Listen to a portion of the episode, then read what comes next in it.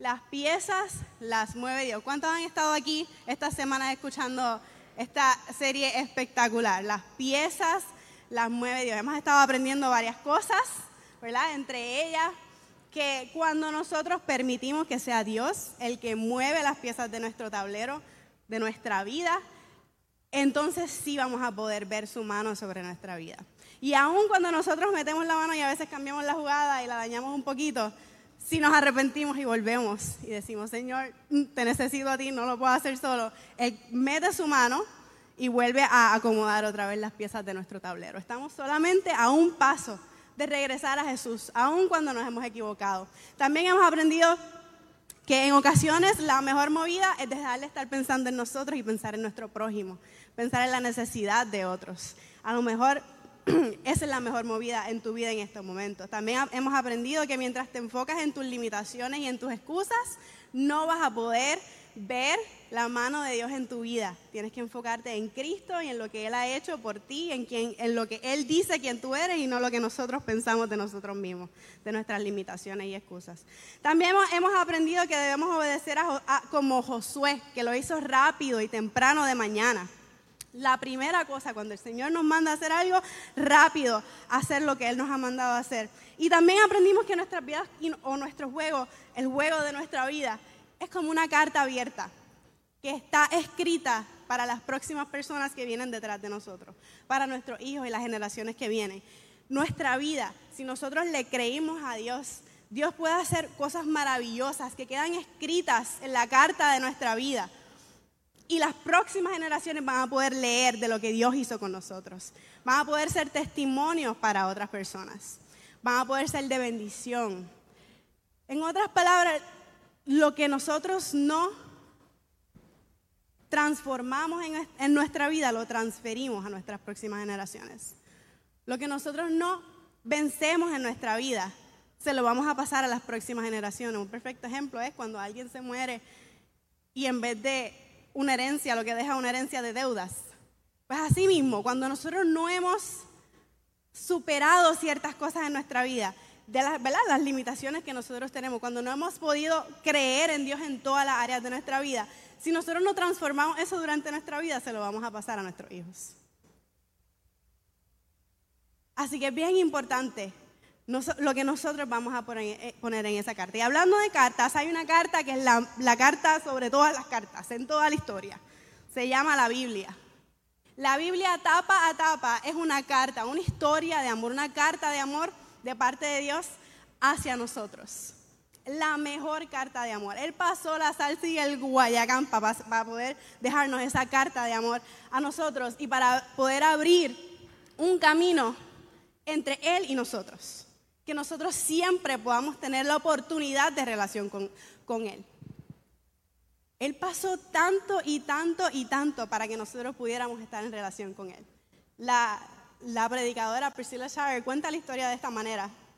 Desde el principio, esta carta comienza desde el, desde el comienzo de todo. Dios creó el cielo y la tierra. Dios creó la agua, los animales, todo lo que hay en esta tierra. Dios creó la humanidad y creó a Adán y Eva y todo era bueno. Y esa fue la primera movida. Yo, a, mí, me gusta imaginarme esta carta como, como lo que estamos hablando ahora, como si fuera un tablero de ajedrez. El Señor hizo la primera movida y creó todo y todo era bueno. Pero el enemigo, que es el que está al otro lado del tablero y que también está compitiendo por tu alma y por la mía, hizo una movida y introdujo a la serpiente al jardín del, Edén. Introdujo pecado, introdujo rebelión. Y antes de que nos demos cuenta, ya Caín mató a Abel y estamos separados de Dios. Pero Dios no se queda dado. Dios siempre tiene, tiene otra y hizo otra movida. Hizo que Adán y Eva volvieran a estar juntos y tuvieran otro hijo que se llamaba Seth. Y Seth tuvo un hijo que se llamaba Enos. Y la palabra dice que la humanidad comenzó a invocar el nombre de Dios nuevamente. Pero luego la serpiente volvió a introducir el pecado, volvió a introducir la rebelión, a tal punto que Dios dijo, mano, yo voy a borrar todo esto que hice, porque como que no, este, este borrador no me quedó muy bien, vamos a borrarlo. Y, y decidió que lo iba a hacer con un diluvio. Y parecía que todo estaba perdido. Parecía que, mano, esto, fue, esto de verdad que no funcionó. Pero Dios tenía otra movida. Y encontró a un hombre llamado Noé. Y le dijo, Noé, necesito que me haga un arca. Y, y, Noé estaba como que, mm, no sé ni lo que es un arca, pero ok, dale, yo lo hago. Encontró a alguien que por la obediencia de ese hombre salva a toda la humanidad. Dios encontró un hombre obediente y salva a toda la humanidad. Y a través de él, ¿verdad? Vino el diluvio, se borró todo, Noé sobrevive y parece que hay un nuevo comienzo. Parece que ahora hay algo nuevo para ellos. Pero entonces nuevamente el enemigo dijo, pues, mm, mm, yo no me voy a quedar, yo no me voy a rendir. Introdujo el pecado, introdujo rebelión sobre, sobre la tierra. Y entonces Dios dijo, ok, pues dale, no te preocupes, vamos, vamos para adelante otra vez hizo otra movida y encontró a un hombre llamado Abraham en un pueblo pagano llamado Ur y le dijo, vente Abraham, te va a cambiar el nombre y tu destino. Tú mira, esas estrellas que están en el cielo. Ahora, aunque tú no puedes tener hijos ahora mismo, aunque tu esposa es estéril, pero tus descendientes van a ser tan numerosas como las estrellas. Aunque parece que es imposible ahora mismo. Pero yo te voy a hacer más hijos que todas las estrellas que tú ves ahí arriba. Y ahí nació el pueblo de Israel, la nación de Dios. Y Dios dijo, ese va a ser mi pueblo. Y yo seré su Dios. Y con él voy a tener intimidad. Y con él por fin voy a tener relación con el ser humano. Porque todo esto es para poder estar en relación con nosotros. Pero el pecado nos separa de Dios. Y esta vez nació el pueblo de Israel, pero el enemigo a través del pecado y a través de la rebelión los metió a Egipto. Y en Egipto los, los tienen cautivos, los tienen esclavos. Así que parece que toda esperanza se ha perdido, que ya no podemos estar en relación con Dios, que, que ya todo está perdido, pero Dios dice, mm, mm". y llamó a alguien llamado Moisés, prendió una zarza ardiente en el desierto y dijo, vente Moisés, vamos a decirle al faraón que tiene que dejar ir a mi pueblo.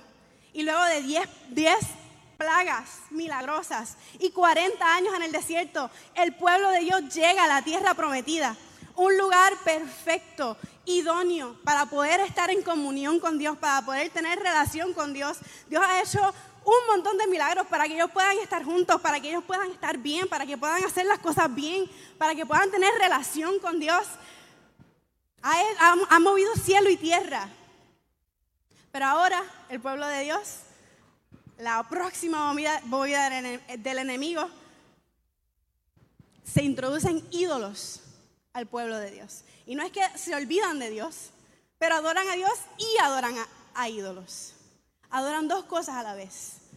Ponen su tiempo en dos cosas a la vez. Ponen su mirada en dos cosas a la vez. Y esa duplicidad la que hace que la sociedad decaiga tanto que al final del libro de jueces Termina, la última línea dice, y todo el mundo estaba haciendo lo que parecía bien a su propio ojo. Dígame usted si no se parece a lo que estamos viviendo hoy día. Todo el mundo está haciendo lo que ellos piensan que está bien. Peligroso. Y por eso, dentro del pecado, dentro de toda la rebelión, el Señor hace otra movida. parecía que todo estaba perdido. Parecía que ya, mano, tantas veces que Dios ha vuelto y llamado y, y hecho tanto por su pueblo, parecía que todo estaba perdido. Pero el Señor hace otra movida. Y con esta movida, el enemigo no lo sabía, pero venía el jaque mate. Y llama una mujer llamada Ruth. Y Ruth, su historia comenzó con un montón de pérdidas, súper triste, perdió a su esposo, perdió a su hijo, parecía que con esta mujer no iba a pasar nada, era viuda. Pero Dios la llevó a un lugar donde se encontró con un hombre voz, que iba a ser su pariente redentor. Y con él tuvo un hijo que se llamaba Obed. Y Obed tuvo un, hijo que se llamaba Isaí. Y Isaí tuvo un hijo que se llamaba David. Y se desencadenó una descendencia el jaque mate venía en camino y el enemigo no lo sabía. Y luego se acaba el Viejo Testamento. Hay 400 años de silencio. 400 años de silencio. Y el enemigo, el pecado, la rebeldía ha seguido, ¿verdad? Por ahí para abajo, si lo podemos decir así, 400 años. Y me imagino que el, enemigo tuvo que, bueno, vas a hacer una jugada, que es la que hay. Te aburrido. Pero cierra el Viejo Testamento, abre el Nuevo Testamento. Y entra en escena Jesús. Y todo ese tiempo, no importa cuántas personas Dios mandaba, no no importa cuántas leyes Dios mandaba, el ser humano no había podido realmente entrar en relación con Jesús. Pero llega Jesús en escena y él dice, voy a venir yo. Esto lo voy a tener que resolver yo de una vez y por todas. Y llega y vive una vida perfecta, muere una muerte sustitutiva por nosotros, por nuestros pecados. Ya el pecado no nos va a limitar, no nos va a alejar de Dios. Ya no tiene el poder sobre nosotros. Y para darle el, remate, resucita y nos deja el Espíritu Santo. Una, una, ¿cómo se dice? Un bridge. Un puente que ya nadie va a poder quitar. Antes el pecado nos separaba de Dios nos separaba de Dios. Si estábamos en pecado, no podíamos estar cerca de Dios. Pero vino Jesús, pagó por nuestros pecados. Y ahora no importa el pecado que hayas tenido. No importa lo que tú puedas o no puedas hacer para volver a estar con Dios. Ahora tú lo que tienes es que decir, Señor Jesús, yo creo en ti. Y ese puente está disponible para ti 24/7. Porque pagó por tus pecados de ayer, por tus pecados de hoy, por tus pecados de mañana. Ya, el pecado, ya lo que nosotros podamos hacer o no hacer, ya no nos separa de Dios. Y eso es todo lo que Dios ha hecho para poder estar con nosotros. Miles y miles de años de historia, de fracasos del ser humano. Y miles y miles de años donde Dios dice, yo no me voy a rendir. Y ahora nada ni nadie me puede separar de mi pueblo. Ya Jesús ganó el juego de ajedrez más importante. Ya Él ganó. Y ahora nos dice a nosotros, vente, vente para el equipo ganador. A mí me da gracia porque la mujer siempre me vacila, mi esposo, siempre me, me, yo no sé si vacila se dice en todos los lugares, pero me, me relaja, me relaja. Este, porque cuando estamos en temporada de algún deporte, que yo no sigo obviamente y él lo sigue, y estamos viendo algún, algún juego, yo espero como que hasta casi lo último para decir a quién yo le voy. Porque yo quiero ir al equipo ganador. Yo espero hasta la final para escoger cuál de los dos es el que yo creo que va a ganar el campeonato. Porque yo no, no soy un, un, loser, yo soy un winner, ¿ok? So, yo espero hasta lo último para escoger quién va a ganar. Y él me dice, así es fácil, así, Así cualquiera es un fan si a lo último es que decide, ¿verdad? Porque ya sabes que van a ganar. Pero Dios no es así. Dios dice, Dios no se enoja si nosotros somos interesados y nos vamos para el equipo ganador aún después de que haya ganado. Dios dice, vente, vente para el equipo ganador. Ya yo te di la victoria. Tú perdiste, eso no importa, vente conmigo, vente conmigo. Ya nosotros podemos estar en el equipo ganador. Ya nosotros tenemos acceso a eso. Ahora bien, el enemigo está derrotado. Ya no tiene poder sobre nosotros, pero vivimos en un mundo caído. Y vivimos en un mundo donde abunda el pecado. Y nosotros tenemos que decidir seguir a Cristo. Tenemos la puerta abierta, lo que tenemos es que pasar por ella. ¿Cómo hacemos eso? El enemigo tiene estrategias, tiene estrategias para desviarnos, para hacernos perder en nuestro ajedrez, en nuestro juego de ajedrez de la vida si miramos el juego de ajedrez como si fuera nuestra vida, tenemos un oponente, nuestro enemigo, pero también tiene una meta. ¿Verdad? Todo juego tiene una meta. Si no tiene regla en la meta, pues, o sea, como que el juego, pues no tiene punto, como que voy a hacer lo que me dé la gana y después cómo, cómo se acaba, quién ganó. Obviamente tiene una meta. La meta de nuestra vida como cristianos, que no es como los del mundo, la meta de nuestra vida es ser como Jesús, según el apóstol Pablo. ¿Y la Biblia? Nuestra meta al final, al final de nuestros días, no importa si nosotros alcanzamos a obtener cualquier cosa material, reconocimiento, fama, un puesto brutal, tal carro, tal casa, mis hijos tienen tal cosa, no importa nada de eso. Al final de tu vida, tu meta como cristiano es ser como Cristo Jesús. Cuando tenemos la meta clara, entonces podemos jugar bien el juego. Porque ahora sé la regla, ahora sé la meta, ahora sé lo que tengo que hacer. Pero así anda mucha gente como que por la vida, sin saber qué juego está jugando, sin saber cuál es su meta. Es como que si, si tú te vas a ir de viaje, pues obviamente necesitas saber para dónde vas a ir, cuándo vas a ir, cómo vas a llegar a los sitios, cuántos chavos tienes para ir. Pero imagínate tú llamar a una agencia de viaje y decir, mira, me quiero ir de viaje. Ah, ok, chévere, ¿para dónde quieres ir? No sé. Okay, ¿y, ¿y, cuándo quieres? No sé, no sé si tenga tiempo. Ajá, ¿y, y cuál es tu budget? De que, tampoco sé, puede ser que no tenga nada. Puede ser que sí, puede ser que, que no. Se van a reír en tu cara.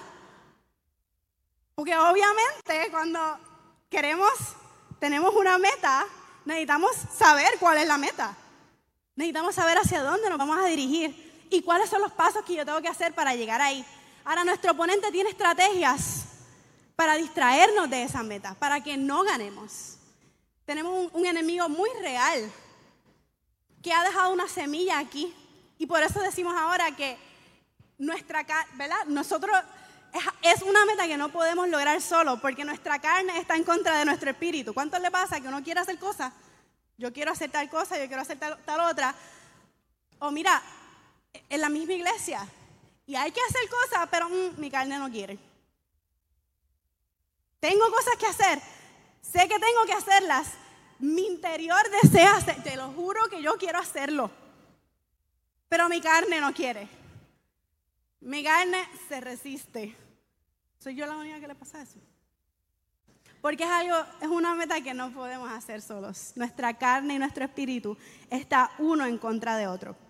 En Romanos 7, 14 dice, nosotros sabemos que la ley viene de Dios, pero yo no soy más que un simple hombre y no puedo controlar mis malos deseos. Soy un esclavo del pecado. La verdad es que no entiendo nada de lo que hago. Pues en vez de hacer lo bueno que quiero hacer, hago lo malo que no quiero hacer.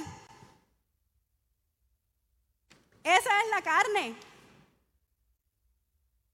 Por más que uno quiera hacer lo bueno, uno no lo puede hacer solo. Necesitamos a Jesús en nuestra vida.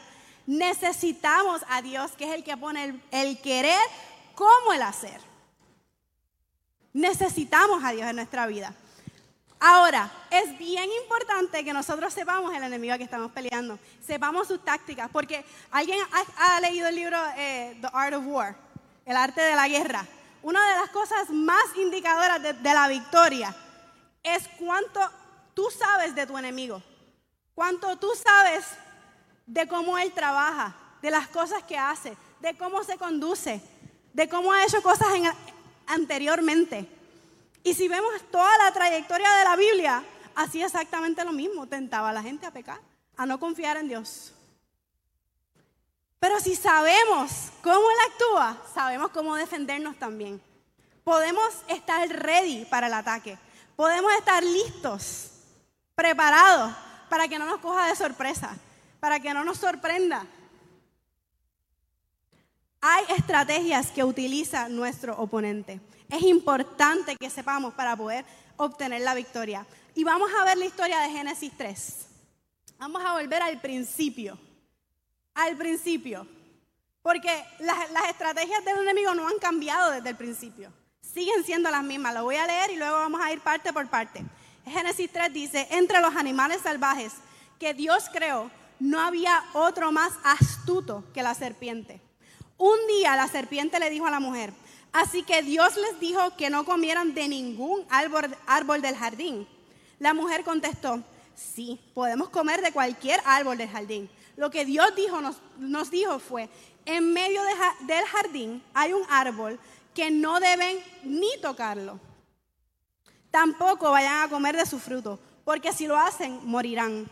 Pero la serpiente insistió, eso es mentira.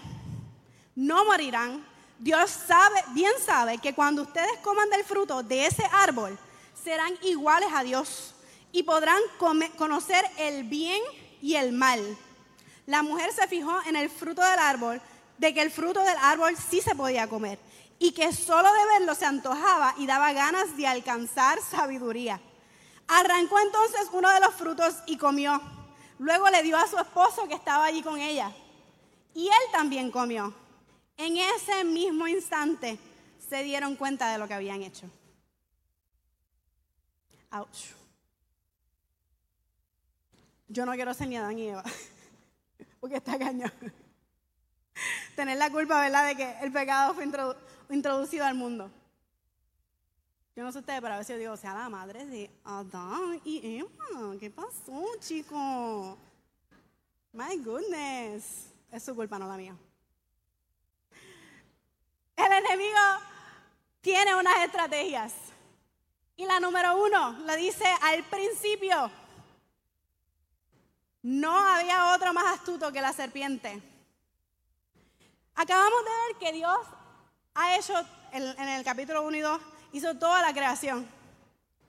Hizo los cielos, la tierra, el océano, los animales, la humanidad. Y dijo Dios que todo era qué? Bueno. La serpiente fue algo que Dios creó. Así que, ¿qué era? Buena. La serpiente era buena. Dios la creó. Pero el enemigo usa una estrategia, usa la estrategia de confundirnos, de presentarnos algo bueno, ¿verdad? En, su cara, de primera instancia, pero obviamente algo malo, porque tan pronto escuchamos las primeras palabras de serpiente, podemos saber que ese Dios no, él no está hablando nada de Dios, él no conoce a Dios. Pero hay mucha gente que está esperando que el enemigo se presente delante de ti como una persona roja con cuernos y, un, un, tenedor gigante. Y te, te voy a decir, nunca lo vas a ver. Te estás perdiendo al enemigo. El enemigo no se va a presentar nunca como algo malo. Se va a presentar como algo casi bueno. Y por eso es que la iglesia de Dios por eso los que, los que seguimos a Dios tenemos que aprender a discernir entre lo bueno y no lo malo, lo casi bueno. Porque el enemigo usa lo bueno para tratar de confundirnos.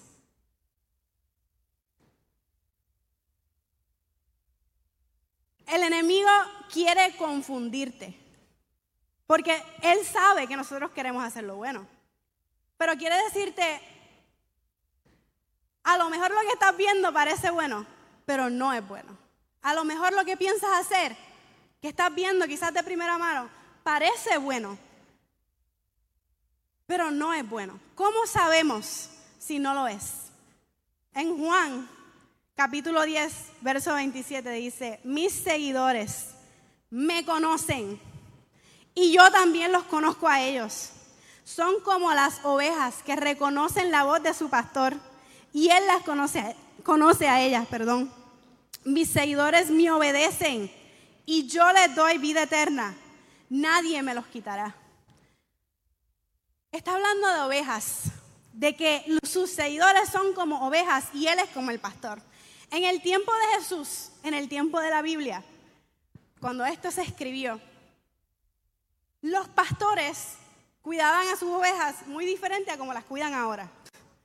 En el tiempo de antes no había tecnología, no había que si verjas super, que, que, las pincharan, no había manera de velarlos de otras maneras. Era literalmente el pastor con sus ovejas todo el día, todos los días.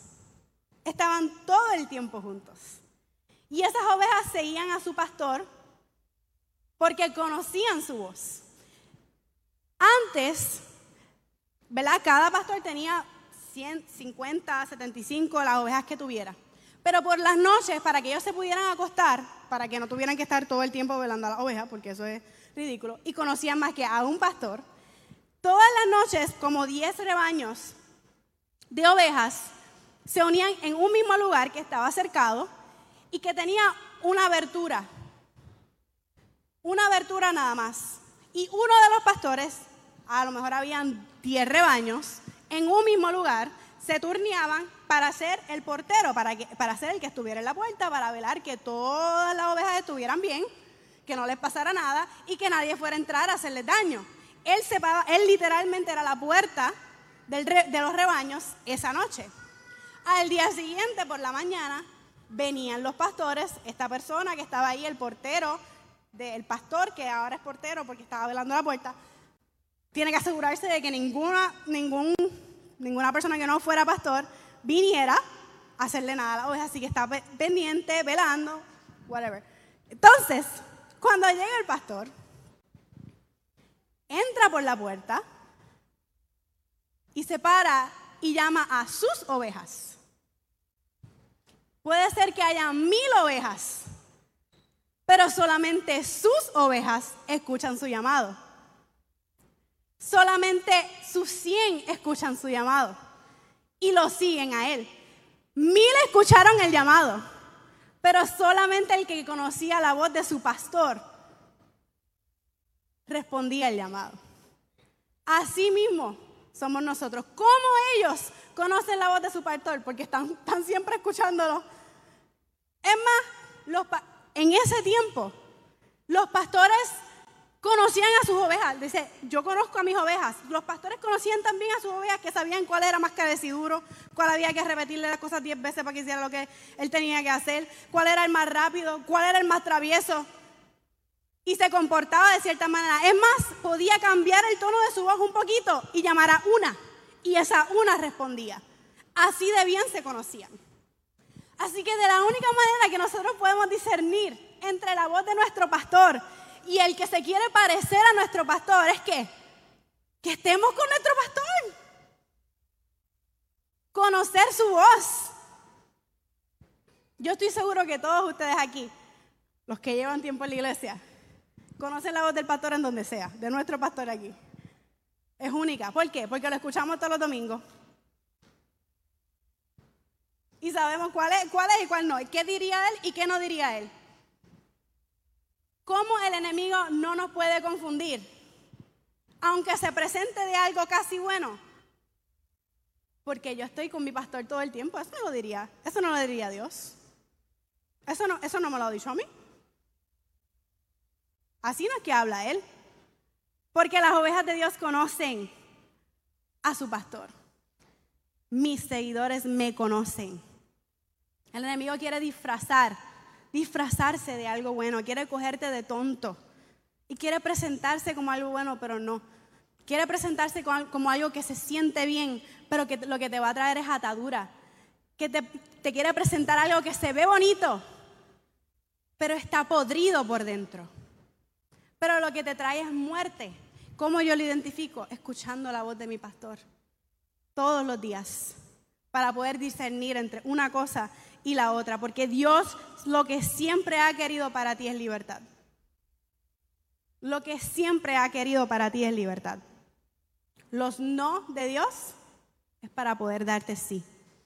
El enemigo número dos te hace desconfiar de los motivos de Dios. Mira la pregunta que hace, dice, así que Dios les dijo que no comieran de ningún árbol. Así que ahora yo no puedo estar con ninguno de mis amigos anteriores. Así que ahora yo no puedo ir a ninguna fiesta. Así que ahora yo no puedo divertirme nunca porque soy cristiano.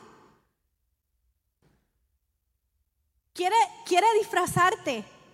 Quiere confundir el motivo de Dios para tu vida. Quiere, quiere hacerte pensar que lo que quieres hacerte es limitarte y no librarte.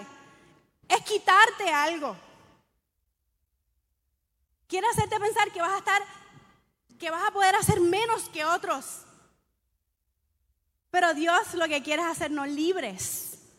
Dios quiere librarnos. Todo con discreción y con discernimiento se puede hacer. Nosotros somos más libres de aquellos que andan atados. Porque un día, hoy, estás en control de algo y el próximo día eres su esclavo. hoy tomas una cerveza, mañana eres un alcohólico. Hoy ves una, imagen que no deberías ver y mañana eres adicto a esas imágenes. Te presenta se presenta como, ante ti como algo bueno, como algo que se siente bien, como algo que se ve bonito, pero no lo es. Y Dios quiere librarte de eso. Dios quiere hacerte libre.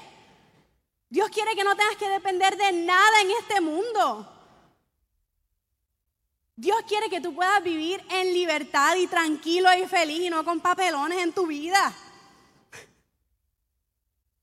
Porque mira que hay gente que tiene papelones por ahí. Y yo estoy segura que comenzó como algo que parecía inofensivo, que parecía que no iba a hacer nada, que parecía que todo iba a estar bien. No pasa si lo hago una vez, no pasa si lo hago dos veces. Mira, todas estas cosas que yo estoy diciendo son, se pudieran decir clichés, las escuchamos todo el tiempo. Pero si nosotros hiciéramos las cosas que escucháramos en la iglesia, muchacho, se va a presentar ante ti como algo bueno. Te quiere confundir de los motivos de Dios. El único motivo de Dios, restringirte, es para poder proteger tu libertad. Quiere proteger tu libertad. Quiere protegerte del enojo. Quiere protegerte de la envidia quiere protegerte de la depresión, de la ansiedad. Quiere proteger tu libertad y por eso te dice que no. Para cada, para cada cosa que nosotros nos enfoquemos para poder querer lograr, tenemos que ignorar otras cosas, porque eso es el enfoque, enfocarme en una cosa. Yo estoy mirando esa bocina y no estoy mirándola a ninguno de ustedes ahora mismo. Porque eso es el enfoque. Tenemos que decirle que no a mucho para poder decirle que sí a algo que vale el esfuerzo. Nuestro enfoque es importante. Ahora que se escucha mucho de, hablar de boundaries, de límites, ¿cómo se dice eso? Boundaries en español. Límites. Que eso, mira, se escucha por todos lados, porque el mundo quiere imitar lo que dijo Dios hace tiempo ya. ¿Qué, qué, qué significa eso? Pues yo voy a decir que no a ciertas cosas para poder proteger mi paz interior. Pues literalmente es eso, eso es un principio de Dios yo voy a decirle que no a mucho para poder tener un sí de parte de Dios, para que Dios pueda proteger mi libertad. Amén. Así que número uno, te quiere confundir.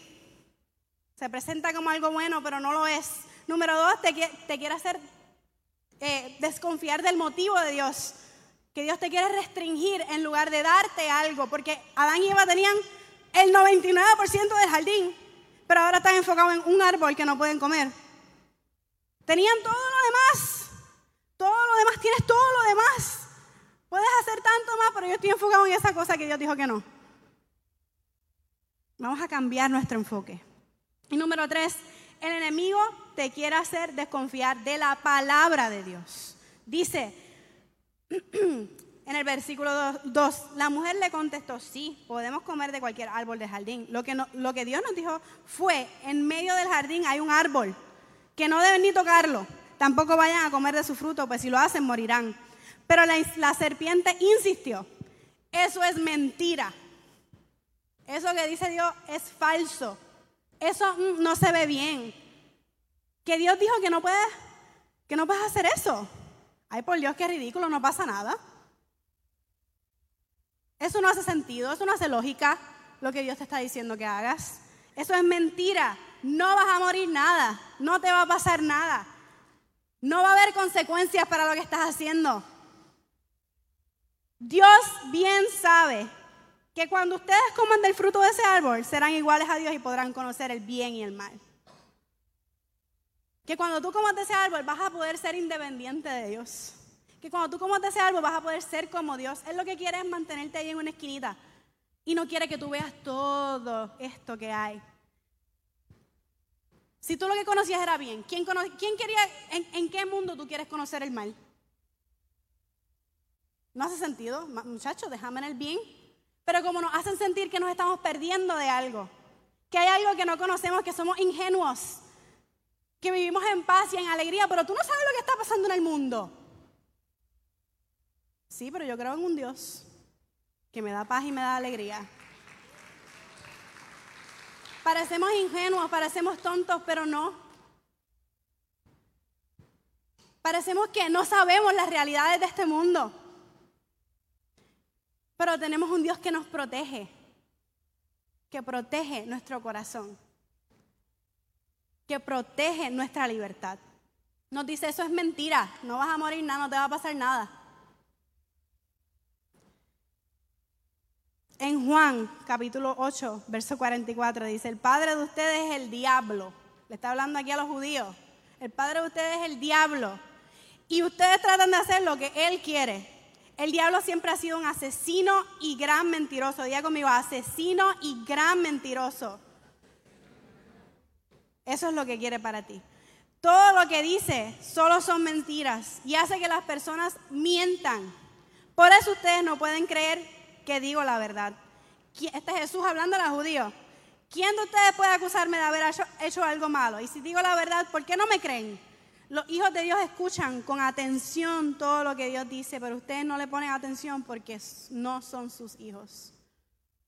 Dios nos ha dicho la verdad y el, el enemigo nos quiere desenfocar de esa verdad, nos quiere mentir, nos quiere confundir, nos quiere decir que lo que Dios dice no es cierto, nos quiere decir que la palabra de Dios que tenemos nosotros es mentira, que no va a salvar nuestra vida, que realmente no sirve de nada.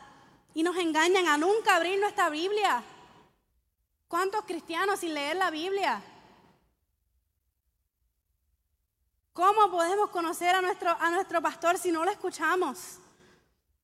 Hebreos 4:12 dice, cada palabra que Dios pronuncia tiene poder de vida. La palabra de Dios es más cortante que una espada de, dos filos y penetra hasta lo más profundo de nuestro ser. Allí examina nuestros pensamientos y deseos y dejen claro si son buenos o son malos. ¿Cómo podemos discernir usando la espada?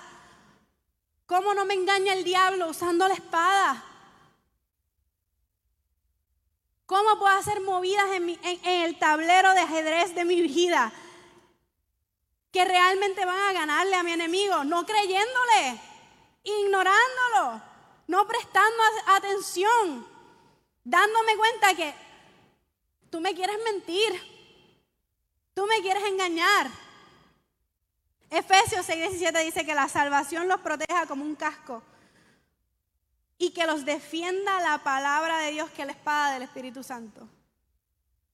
Hey, hermano, nuestra, allá afuera está bien el garete.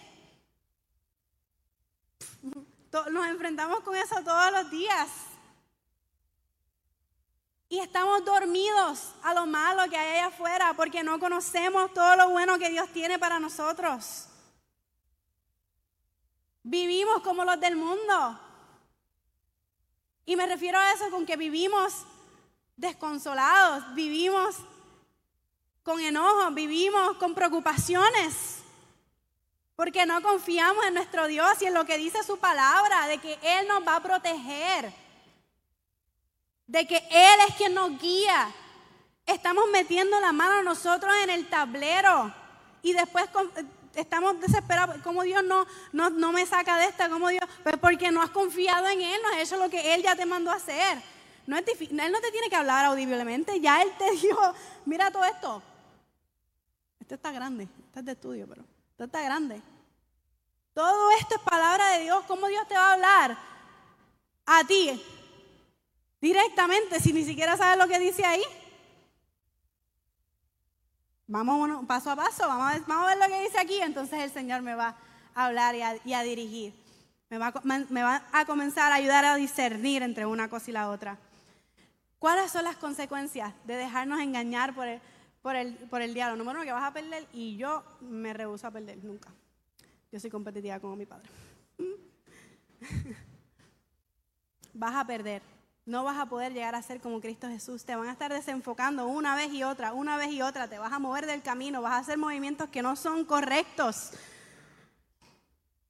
Dice la mujer, en el versículo 6 de Génesis 3, dice, la mujer se fijó en que el fruto del árbol sí se podía comer y que solo de verlo se antojaba y daban ganas de alcanzar sabiduría. Arrancó entonces uno de los frutos y comió. Luego le dio a su esposo que estaba allí con ella y también comió. ¿Hay alguien, alguien ha conocido aquí una persona de Pluma? Todo el mundo sabe lo que es. Una persona que dice y dice y dice y dice que va a hacer y después como que nunca termina haciendo lo que dice que va a hacer. O te promete villas y castillas y, de, de, momento como que se desapareció. Pues es el diablo. Le prometió villas y castillas y la consecuencia fue que se quedó en el teque. Se quedó sin nada, sin la sogra y sin la cabra. Sin la sogra, sin la sogra y sin la cabra. Se dejó engañar. Le vendieron muchacho. Y ella dijo, ay, mira, como que sí, como que parece que sí. Como que me dan ganas de saber lo que hay ahí, como que me dan ganas, me, picó la curiosidad. Déjame ver. Le engañó. Mientras más, yo no sé, siendo hija de pastores, ¿verdad? Y lo digo, siendo hija de pastores, yo he ido a muchas iglesias, he ido a muchos lugares, he conocido a mucha gente. Y mientras más crezco, mientras más años de vida tengo, mientras más experiencias de vida tengo, menos me impresiona lo que al mundo le impresiona. Menos me impresiona el reconocimiento de la gente, menos me impresiona el dinero que tenga la gente, menos me impresiona las cosas que tenga, o a lo mejor los logros del mundo que tenga. Más me impresiona una persona con carácter formado, una persona con un matrimonio duradero, firme y feliz. Muchacho, aquí todos los matrimonios pueden decir que eso es algo difícil, eso es algo que necesitamos a Dios. Más me impresiona la gente que tiene a su familia en la iglesia sirviendo al Señor. Eso es un logro. Más me impresiona una persona que se ha mantenido firme e íntegra.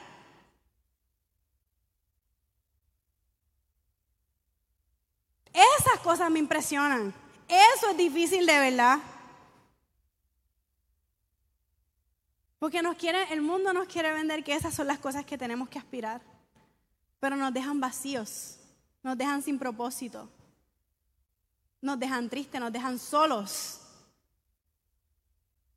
Lo que Dios te, te, ofrece, lo que Dios te aconseja que hagas, porque Él nos da la libertad para escogerlo, es lo que nos da realmente libertad, es lo que realmente va a dar frutos en nuestra vida.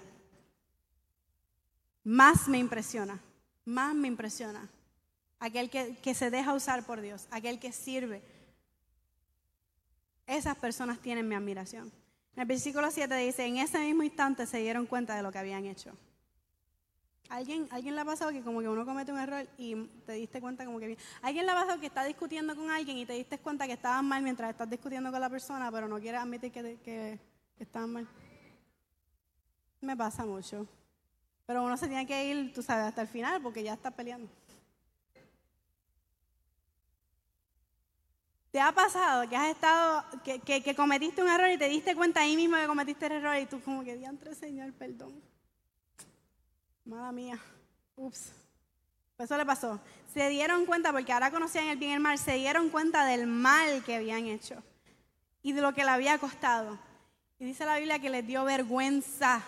Se avergonzaron, sintieron miedo, se fueron a tapar porque ahora sabían que estaban desnudos y vulnerables. Se dieron cuenta que, ay, yo no quería eso no era lo que yo quería. Espérate, espérate, mm, déjame hacerlo otra vez, Dios. Porque si, me dan la, oportunidad de hacerlo otra vez, escogería que no. Pues Dios quiere evitarnos eso, evitarnos eso. Eso es lo que, eso es lo que yo quiero, que nosotros estemos pendientes a la estrategia para que no caigamos. Pendiente a la estrategia. Las consecuencias es que ahora conocen el bien y el mal, algo para lo que no estaban listos buscando su independencia, porque que mucho queremos hacer las cosas por nuestra propia fuerza, que mucho pensamos que yo sé mejor, que eso es lo que me dice Dios y yo como que sé que por allá es que debería coger, pero, pero para mí que aquí me va a salir mejor. Y Dios, Dios me va a ayudar de alguna manera. Yo me acuerdo cuando yo era, cuando yo era teenager, cuando éramos teenagers, ya lo podemos hablar porque ninguna de las tres, yo y mis hermanas somos teenagers, gracias a Dios. Este, cuando éramos teenagers, muchacho, que, que mucho uno habla como si uno supiera todo cuando es teenager. ¿eh? ¿Cuántos tienen teenager aquí? Tan viejito. Yo voy para ella mismo. Uy. Pero, pero los teenagers hablan como si supieran más que muchacho. Lo digo porque yo era así también. Todos fuimos así, todos pasamos por eso.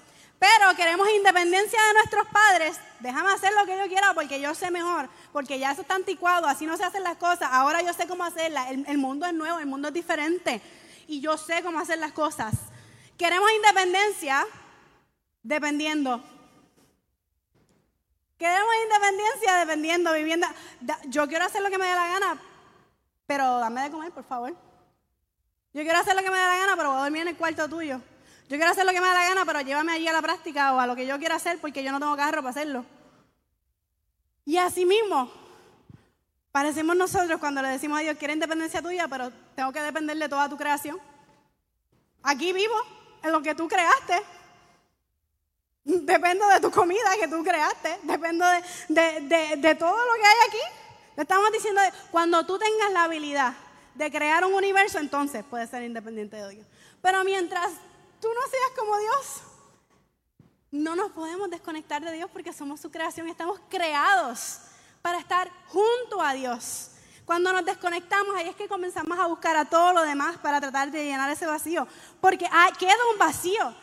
Lo que vemos hoy día el, desastre de muchos es porque se han desconectado de Dios y no se dan cuenta que hay un vacío que solamente Dios puede llenar y están buscando llenarlo con otras cosas.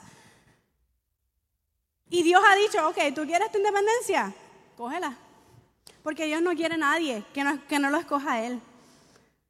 Dios desea estar contigo, pero no te va a obligar a estar con Él.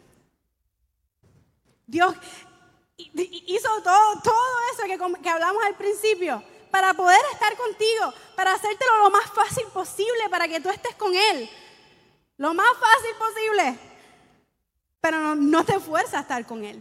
No te fuerza a tomar ninguna decisión, porque Él quiere amor correspondido. Porque Él quiere que, que su creación lo escoja a Él libremente.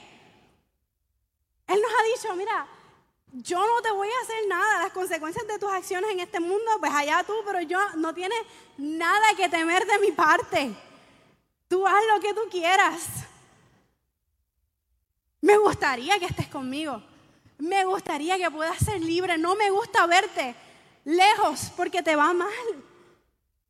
Como a un niño, no te vayas lejos porque te, te va a pasar algo donde me necesitas. No tomes esa decisión porque te va a ir mal. Ya yo pasé por ahí. Cuando nuestros padres nos dicen así. Dios es un Dios que nos ama, es un Padre que nos ama. Pero nosotros siempre vamos a, tener que ser dependientes de Él. No, no podemos buscar nuestra independencia y que nos vaya bien. Y Adán y Eva, buscando su independencia, les fue mal. Buscando su independencia, querían saber lo que sabía Dios sin Dios. Yo quiero hacer todo esto que Dios creó, pero sin Dios. Y de momento se dan cuenta que no les sirve. No podemos ser independientes, somos dependientes de Dios. Dios nos ha dado la libertad para escoger. Dios nos ha hecho libres y quiere que nos mantengamos libres. Más temprano, ahorita les, les leí Romanos 7:14, donde decía que no sabemos que la ley viene de Dios, pero yo soy más que un simple hombre y no puedo controlar mis malos deseos soy un esclavo del pecado. La verdad es lo que, la verdad es que no entiendo nada de lo que hago. Pues en vez de hacer lo bueno que quiero hacer, hago lo malo que no quiero hacer.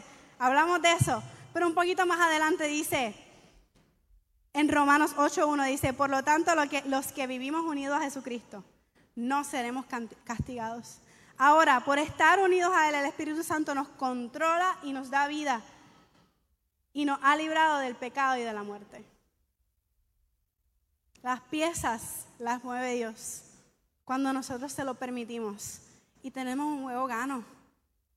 Tenemos un nuevo gano. Cuando confiamos en la palabra, cuando, cuando la conocemos y confiamos en ella, cuando nos damos cuenta que el enemigo lo que nos quiere es confundir con algo bueno, con algo casi bueno, entonces podemos estar listos para decirle, mm, mm, a mí no me coge.